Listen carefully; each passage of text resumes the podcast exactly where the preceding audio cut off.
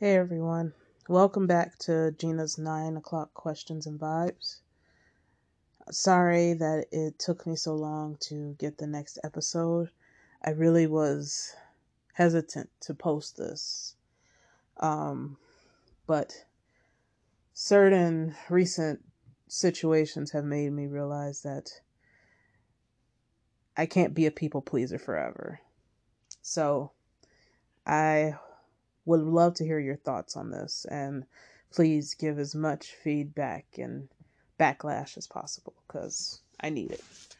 Um, as I create this podcast, I struggle to find what I really want it to be about. I want to express my deepest thoughts and have conversations about it, but at the same time, show my vibes and my desires. I want to create a space of comfort compassion, understanding, and still be open minded. I haven't really talked too deeply about my views of the world, but I want to change that. I want my views to be challenged, and the same time, I want your views to be challenged.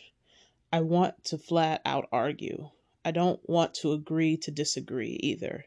I want one of our views to change or both of our views to change.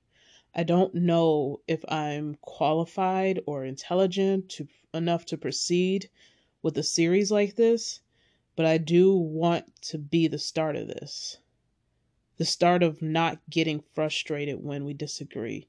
The start of having tough conversations, even when we feel uncomfortable the start of being open minded and completely open to different views and opinions and seeing from others' perspectives.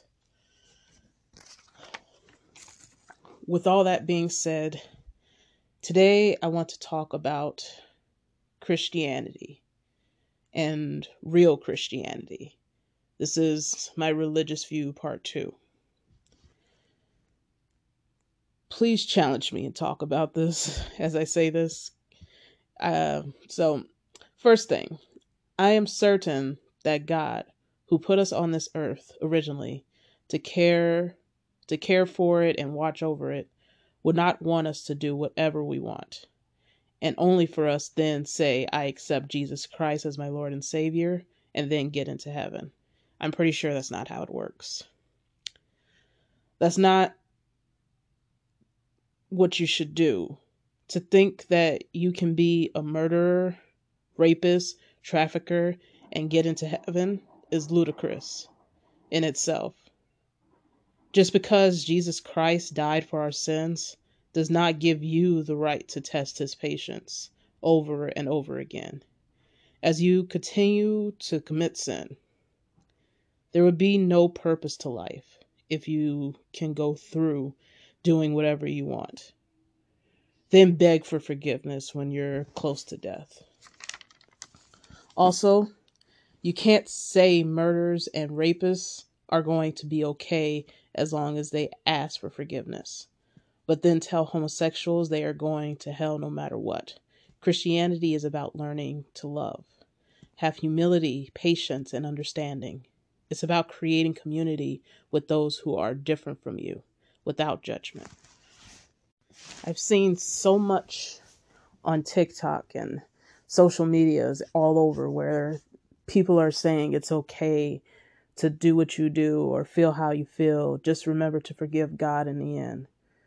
That is fake Christianity. That is not real Christianity. I know it stems off of a Catholic belief where if you forgive him on your deathbed, then all is forgiven. It's like, no, you have to work hard. You're supposed to learn life lessons. You're not supposed to waste your life doing stuff you're not supposed to do. And you know you're not supposed to do it. You can't let bad people think that it's okay to be bad as long as they forgive. That's not how it works.